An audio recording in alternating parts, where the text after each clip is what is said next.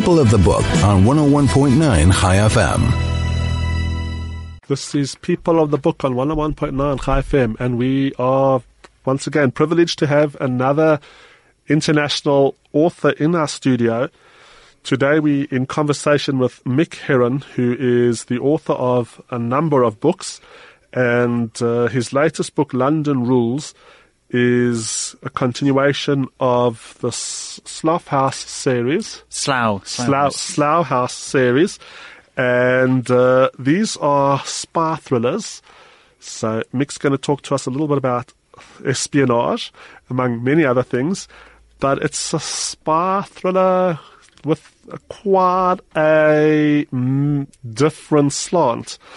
Welcome to our studios at Chai FM. Mick, it's a great pleasure for us to have you here. Thank you very much. It's a pleasure to be here. I'm going to leave your um, your biography to you. Can you please introduce yourself in your own words and on your own terms. Uh, well, I'm a, I'm a British author, as, as Stephen said. I grew up in the northeast of England, Newcastle upon Tyne. Uh, I studied at Oxford and continued to live there after I graduated. Worked there for a while, worked in London for 15 years as a commuter, and since the beginning of last year, I've been writing full time these novels that you are in South Africa to talk about, your your series of uh, the Slough Slough House. Slough. Slough. Slough is a, um, a, sort of dormitory town outside London. It's about 15, 20 miles from London, and it very unfairly has a reputation for being a, a dull and miserable place. So that's why I decided to adopt its name for, for the department I'm writing about. Can you explain Slough House to our listeners? Slough House. Uh, Slough House is a, a, shabby, decrepit building near the Barbican Centre in London, for those of you who, who know London. And it houses a, a department of the Secret Service where those who have messed up their careers get sent. Uh, people who have been either incompetent at what they do or who have issues of one sort or another, whether it's drug dependency or alcohol issues, anger management, gambling addiction, that sort of thing, or who have fallen afoul of the wrong people who have been um, uh, politically indiscreet one way or another. And these people get sent to this department, Slough House, where they're forced to do all sorts of boring administrative tasks, really pointless labour, in the hope that they will get bored and quit and stop being an embarrassment to the Secret Service. The Slough House team are all damaged souls. The best way I have to explain them is to take the cast of the Madagascar animated series, movie series, turn them into humans, put them into a department within British intelligence, and that is Slough House. Can you introduce? That's lovely. Thank you. Can you can you introduce the cast? Just a few thoughts on each of the main members, and you have to start with Jackson Lamb. Jackson Lamb. Jackson Lamb is the only one there who has had a, a proper career. He is the head of the department um, for reasons that are shrouded in secrecy so far. Um, he at one time was a successful undercover agent back in the days of the Cold War.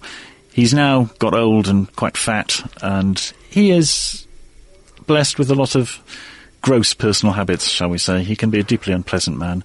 Uh, he makes it uh, his speciality to offend people. He will say the worst possible thing in any given circumstances, and he regards political correctness as a as a challenge to be uh, to be broached at every possible opportunity. And the other the other characters at Slough House? People he's in charge of. The uh, the young man who thinks he's the hero of the series is called River Cartwright. His grandfather was himself a, a legend in the Secret Service. He was never head of the service, but he was sort of second in command. He was the power behind the throne for a long time. He's long retired, uh, but he raised River. River's uh, mother left him with her parents at an early age. He raised River, so River grew up wanting a life of service. He wanted to be a spy. He wanted to be a hero, like his grandfather. Uh, but he was the young man who fell afoul of the wrong, uh, the wrong suit, as Jackson Lamb would call them. So he ended up in Slough House through no fault of his own, really. So he's very uh, frustrated by the way his career has been derailed, and he's longing to be back in the action and takes any opportunity he can to launch himself into events, uh, often without thinking about them first. And uh, the the women who work in Slough House. The uh, the longest standing occupant is, is Catherine Standish. She's in her fifties or so. She's a, um, a recovering alcoholic, and uh, she is acts as Jackson Lamb's PA, really. She's the only one who can more or less tolerate him, uh, largely because she just lets it run off her like water off a duck's back. She has herself a lot of history. She at one time was uh, the PA to the to a former head of the Secret Service who um, apparently killed himself some years ago. She's a sad character in many ways, but she's also very, very strong. She's very resilient. She's managed to rebuild her life from a point at which it all looked like it was falling apart. And she, over the course of the novels, has become what I've always thought of as the heart of Slough House. But someone mentioned to me the other day that um, that she was the conscience, which I think is also perhaps true. Other younger characters include um, Louisa Guy, who's um, uh, she messed up on the on the on a surveillance job and ended up allowing an awful lot of handguns to find their way into the um, onto the streets and into the hands of criminals. So she's desperately trying to make up for that, and she is perhaps the the most effective still at her job. She's the one who, if anybody was able to make a way back into a proper career, it would be her. But so far that hasn't happened. Uh, there's Roddy Ho, who is um, the computer expert, the computer whiz there. He lacks any redeeming features whatsoever, I think. He is a completely unself-aware. In his own eyes, he's a superstar. He's a rock god. He's, he's James Bond reborn. He can do anything. Everyone around him finds him absolutely repulsive. But readers have a strange sort of sympathy for him, I think because because despite everything, he's he's not a bad person. He just thinks he's a really good one, and he isn't. There are also some other characters from the rest of the st- intelligence establishment who have big, uh, big influence or a big impact on this Slough House crew. There's Molly Doran, there's Diana Taverner, among others. Yes, I, I um, alternate scenes often between what's going on in Slough House and what's going on in, in what I've decided to call Regent's Park. Um, that's the name I've given to the um, to the actual proper Secret Service, um, the the big um, the building where all the real work goes on. And the second in command there is called Diana Taverner, and she's been a, a, constant feature throughout the books. She believes she should be running the Secret Service, and often she has her own private agenda. There's a lot of backroom politics going on in these books.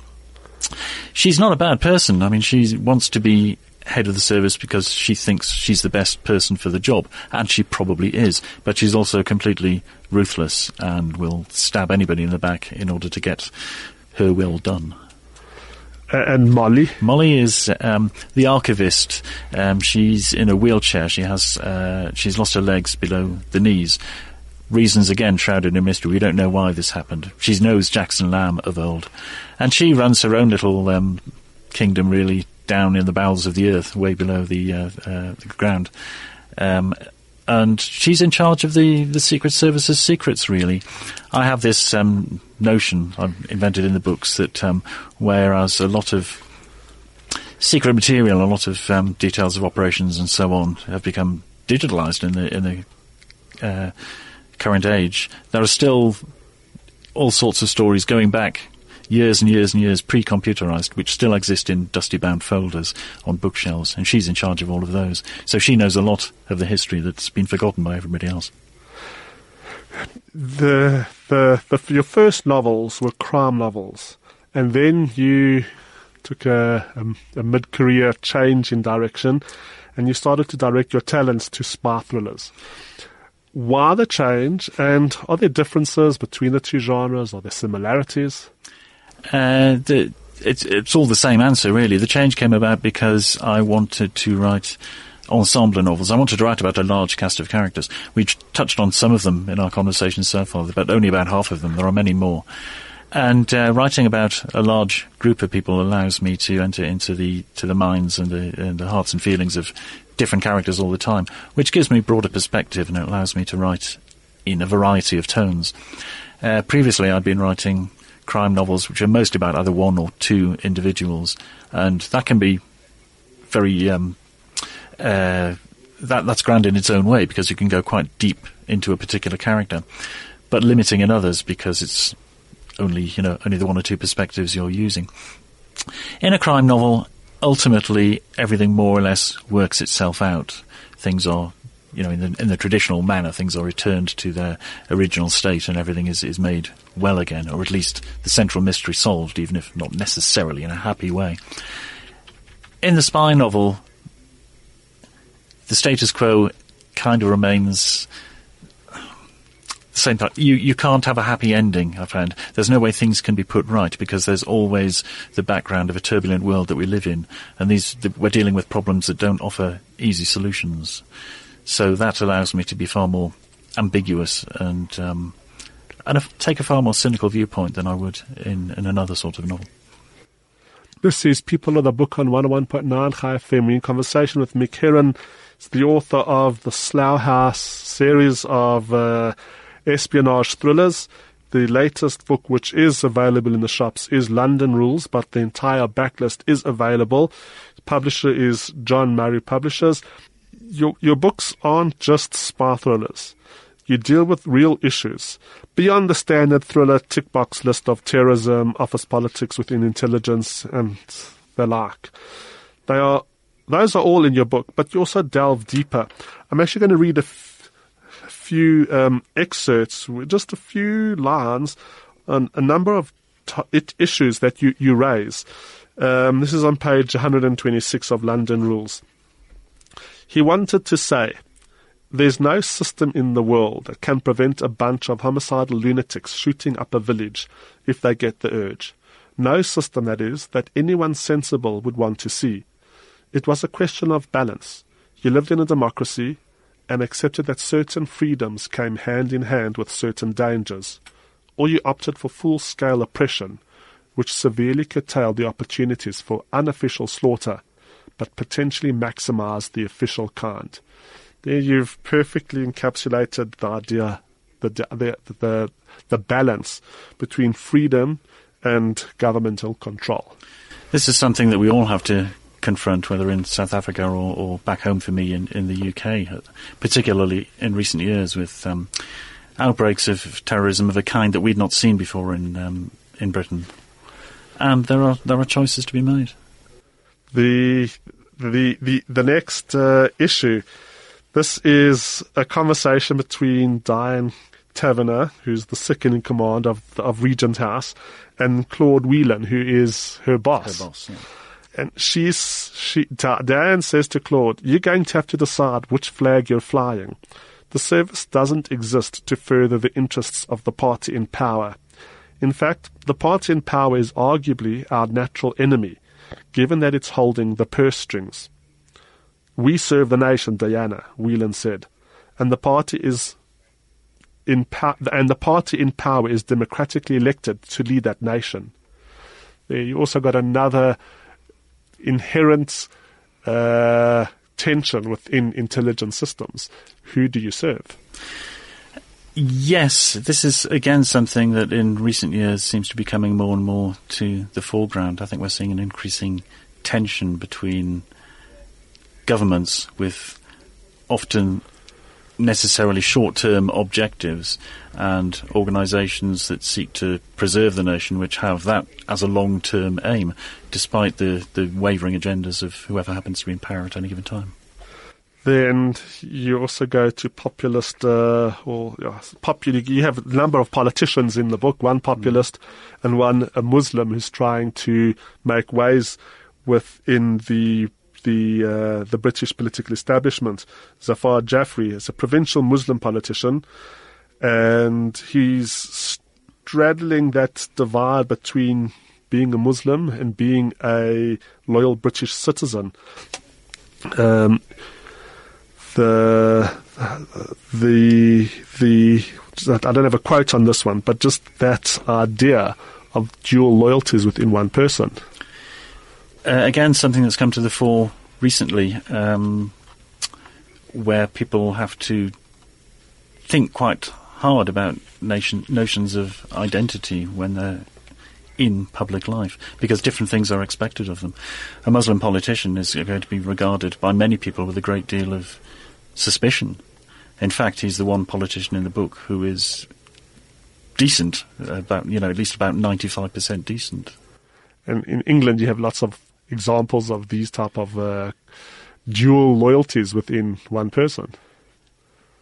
most of the dual loyalties that I'm exploring are to do with um, people's own private ambitions in public roles. That's what I've really focused on. I've tried to broaden that a little in, in London Rules, but um, I don't. I wouldn't want to generalise too much. There are always individuals you can pick out in public life and, and say these things of them, but I, I wouldn't want to name.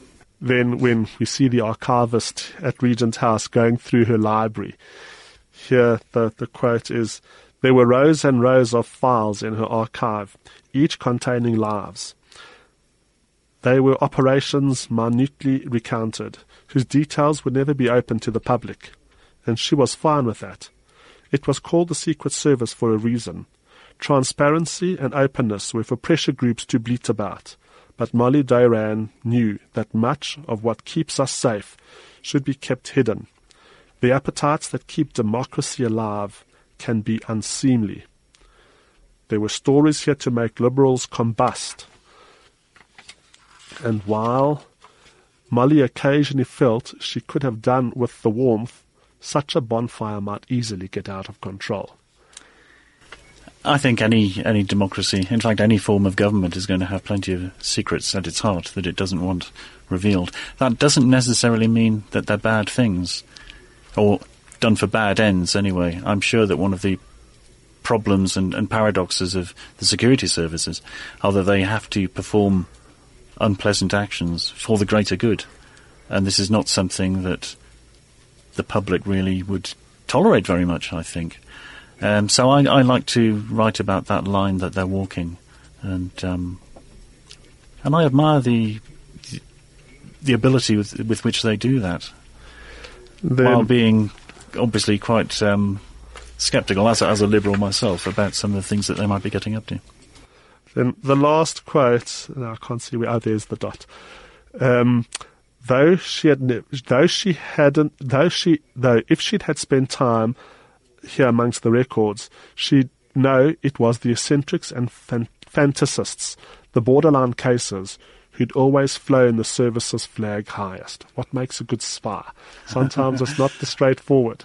I, I, think what makes a good fictional spy is uh, is the oddball and the eccentric, uh, going back through the ages, looking back sort of between the wars or even before the First World War. I like the notion that all sorts of people were, were recruited because they just happened to be in the right place at the right time. Before there was a, a big professional service in operation, and these people were just called upon to do their duty to their nation and would stand up and salute the flag and do so. And they would have been the, the eccentrics and those who wanted an adventurous life. And this is all romantic notions of the past. It's not real, I don't think. But it's something that uh, inspires fiction writing even now, and um, and is it's a kind of it's a nostalgia. It's probably false, but there's certain warmth to it. I think. This is People of the Book on 101.9 Chai FM in conversation with Mick Herron. He's the author of London Rules. And uh, we'll be back with more questions and answers straight after this ad break. People of the Book on 101.9 Chai FM. Welcome to People of the Book on 101.9 Chai FM. We're finishing off the month of May with an absolute uh, treat. We've had lots of interviews the rest for the, for the whole of this month. And we have Mick Herron, British espionage thriller writer and a crime writer in our studios. We're discussing Slough House, London rules, and espionage. How do you do research for your novels? Well, I don't do very much at all. One of the advantages of writing about the, the world I'm, I'm creating is that I am creating it. Uh, if I were writing about a bunch of failed police officers, for instance, who were in the similar circumstances, wanting to redeem their careers while being sidelined, I would have to get the processes right. I would have to research them so that I wasn't presenting a completely false picture of how the police service operates, because this is a matter of public record. People can find out about it quite easily. And if I were getting things wrong, I'd hear all about it because you do get emails. But because I'm writing about the Secret Service, I can make things up and people assume that I know more than I actually do because, you know, it's called secret for a reason. Do you know people in the M's, MI5 and MI6? Do you meet them in bars, drink a lot of wine and whiskey and hear their stories? I, I don't. I don't. That sounds like a nice thing to do, but um, I'm not sure that uh, that it happens that often. I have met a couple, uh, occasionally met people who have retired from the Secret Service. One gentleman came up to me after a, a reading I gave last year. And um, and said that he was a retired MI5 officer. I had been told that he would be attending the um, that that event really, so I, I knew that he'd be uh, I knew I'd be meeting him. But what he said to me was that he thought I painted a very accurate picture of uh, how life was in the service, which terrified me. I thought that was the most frightening review I could possibly receive. How do you bring a book to life from conceptual stage to finished book? Because I'm dealing with a series, and uh, there are now five of them, and I'm working on the sixth at the moment. I have what you might call a ghost novel already there before I start work on it, because I know the characters and I know their relationships and I know how I want those relationships to develop. I know what kind of situations I want to be putting these people in. So for me, the plot, although I'm writing in, a, in what is traditionally a very plot-driven genre, the plot for me is something that I almost add afterwards, if you like. I have themes that I'm interested in exploring, uh, but the actual triggering events, the actual MacGuffin, if you want to use the Hitchcockian term, that, that drives the plot on, is something that I often come up with quite late in the uh, in the construction process, uh, and that for me is simply the maypole around which my characters do their do their dancing. You, you also have a standalone book that's coming out later this year.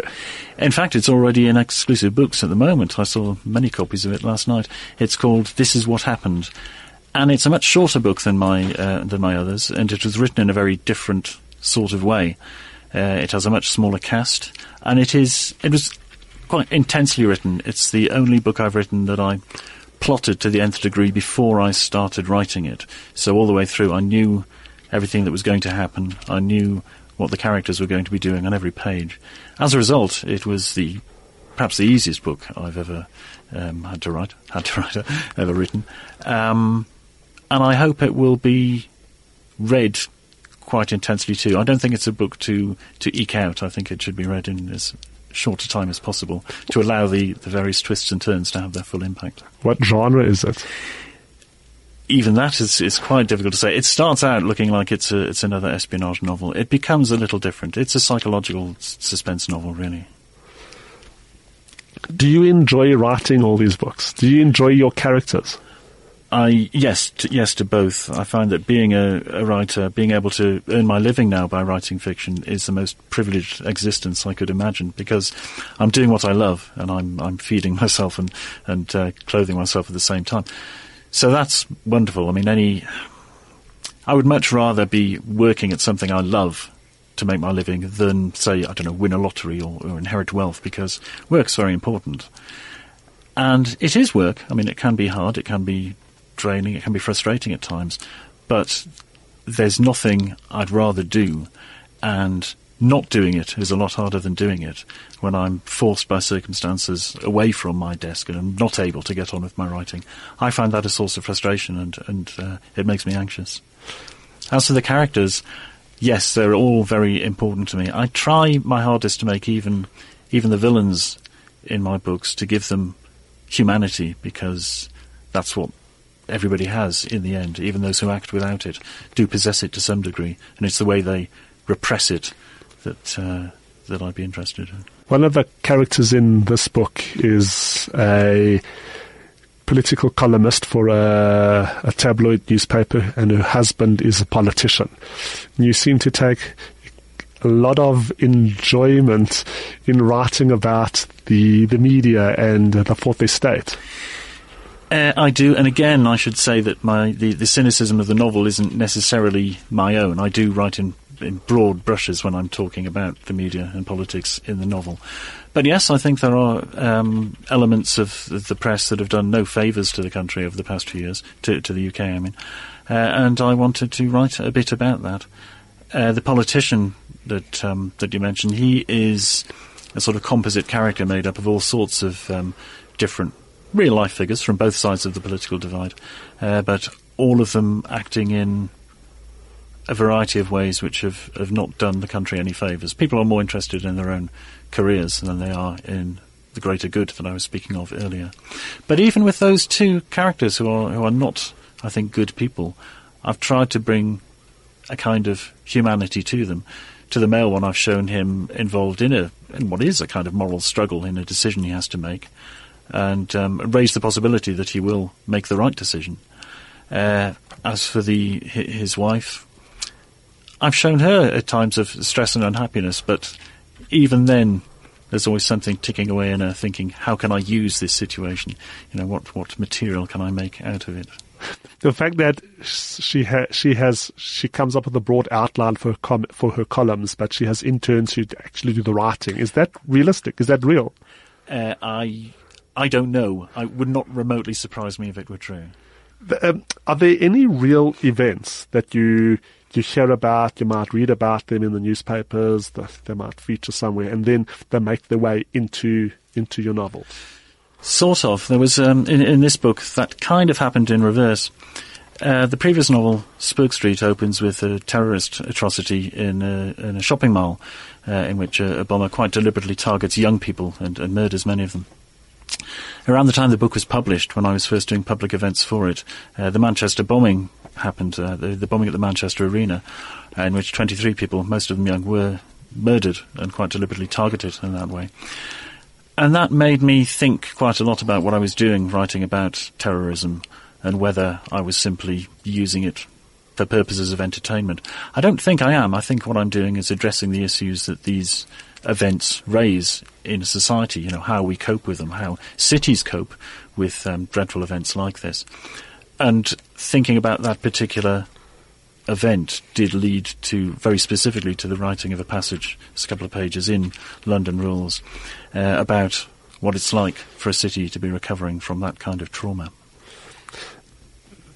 Currently, you have two books that have been released, which means that in the last year or so, you wrote two books. How did you manage that? Not quite. I mean, publishing schedules are different from writing schedules. The books that have appeared this year, um, it took me two years to write. Uh, I wrote the new one I actually wrote before London Rules. It's being published in a different order. Um, and I would have started writing that. Gosh, I'm, I'm, hopeless with dates. But the two books together were, were two years' work. And was there was there a year gap in the Slough House in the Slough House books? Uh, I had thought there would be because um, when I wrote the books, I had assumed that there'd be a year's gap. Uh, that um, this is what happened. The standalone wouldn't be published until next year, but the publishers for, for my different publishers for various reasons both decided to produce the two books within the same year. That means I have to work harder to get a book out next year. and are you working on that book? I am. I am. I won't be finished it until December or so. I started it um, last September, so that's about 14, 15 months. Uh, it will be, and um, that's about the right amount of time to work on a book like this. I think for me. Uh, they're, they're large and, and complex novels with a lot of characters to, to balance, and um, I wouldn't want to rush them. As readers, we don't realize how much time it takes for you to write the book. We get the book, we devour it over a week or a weekend without realizing that it's hours, months, weeks and months of crafting and plotting and writing and redrafting. And it is, but it's an enormous pleasure to be told that the books are read that quickly. I mean, I wouldn't want my books to be strained over for uh, months on end. That would that would feel that I'd disappointed a reader. Very often in in the creative arts, well, not create the creative side of uh, business and media and publishing, books are often sold to production companies that turn them into TV series or movies. Mm-hmm. Any of your books in a process to yes, be turned into uh, the, the screen? This, this um, Slough House series is in the process of being developed for television. Uh, but it's a very long process and it moves glacially slowly. So, you know, whether this will come to fruition or, or when it will is anybody's guess at the moment. Would you be involved in that process? I have been at a remove, uh, and I'm very pleased with what's being done with the books.